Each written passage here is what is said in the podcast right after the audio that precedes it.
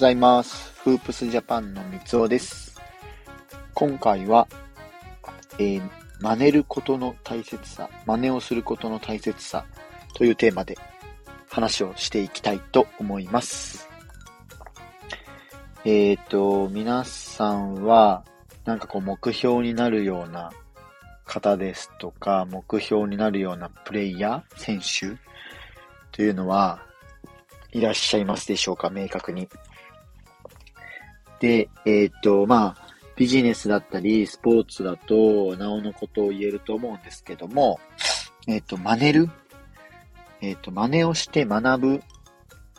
真似で学ぶって言えばいいのかな？真似して学ぶって言えばいいんだと思うんですけど、えー、それってすごく大切になってくる、重要になってくるワードだなと個人的に感じているので、今回このテーマで話を進めているんですけども、えっ、ー、と、ま、真似をするっていう時点で、えなんかあの、ね、イメージとしては、良くないんじゃないかとか、そんな真似ばっかしてみたいな感じのイメージの人もいるかもしれないんですけども、実はもう最速でめちゃくちゃ成功するための、最速で成功するための要素の一つがこの真似をするっていう要素になってくると僕は個人的に思っています。よく言われるのは、えっ、ー、と、車輪の再発明はするな。えっ、ー、と、まあ、すでにこう、多く認知されている技術だったりとか方法をゼロから作り出すっていうのはもう本当に、まあ、無駄と言ってしまったらあれかもしれないんですけども、意味がなかったりするので、今出来上がってる、こうね、タイヤとかが、車輪が出来上がってるのに、また同じような車輪作ったとしても、それはもうね、ゼロから作ったとしても、あの、価値を生み出さないというか、意味がないかったりするので、なのでどちらかというと、その、今成功しているものを真似して自分の仕事やスポーツに落とし込むっていうのが大事になってくるかなと思います。で、えっ、ー、と、最近だと、えー、オリンピックとか世界選手権みたいなのがあるじゃないですか。それで個人の陸上とか、そういったスポーツにおいて、よくね、あの、世界新記録っていうのが、この3大会とか、過去の数、何回、何回の大会かで、数回の大会で、どんどんどんどん世界新記録っていうのが出てきていると思うんですけど、これってなんで出てきてるのかなっていうのを考えたんですけども、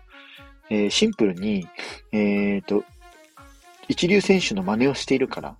ていうのがあるのではないかって僕は思っています。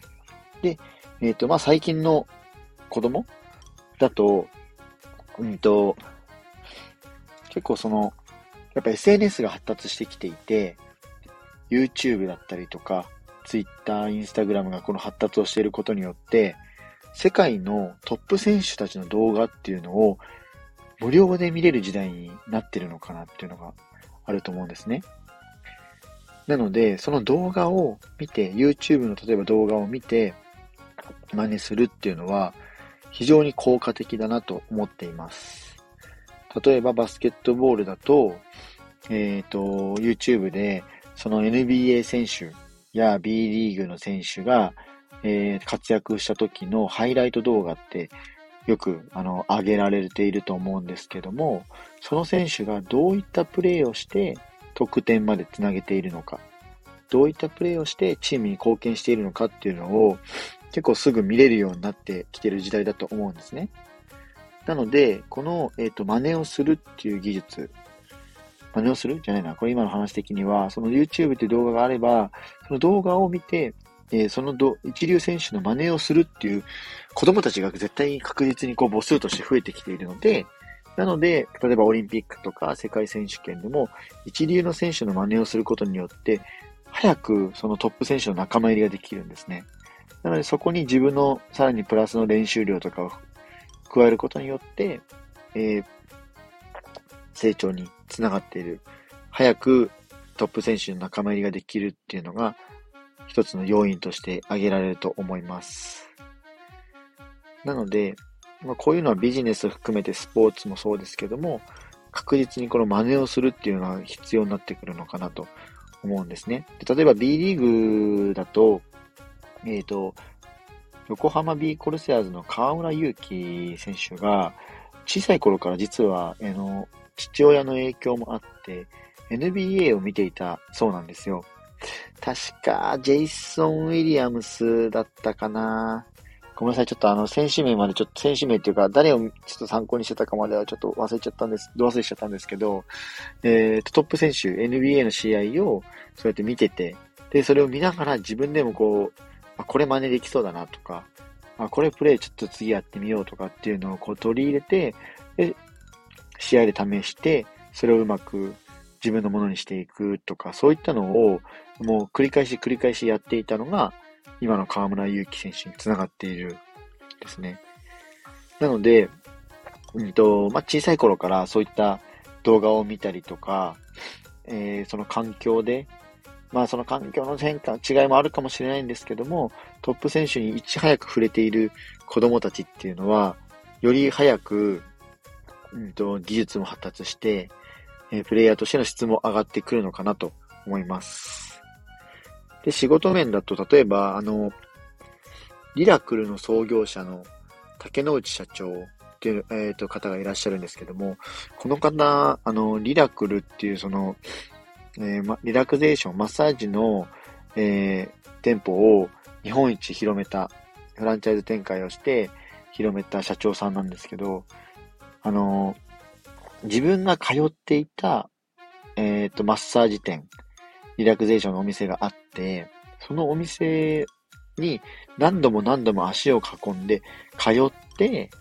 で、そこで学んだ得た知識ですとか、えー、施術の方法とか、客層とか、そういったのを自分自身に取り入れて、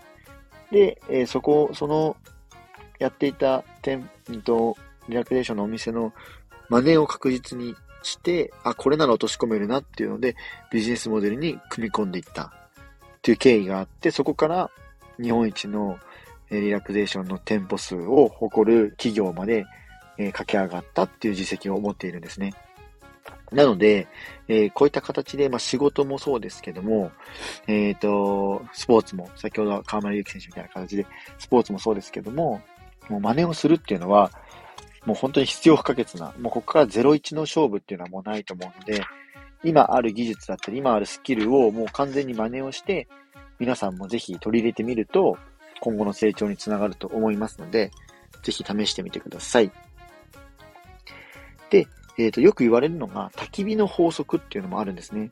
で、焚き火の法則っていうのは、えっ、ー、と、例えば自分がリスペクトしている存在、えっ、ー、と、理想の方、理想の上司とか、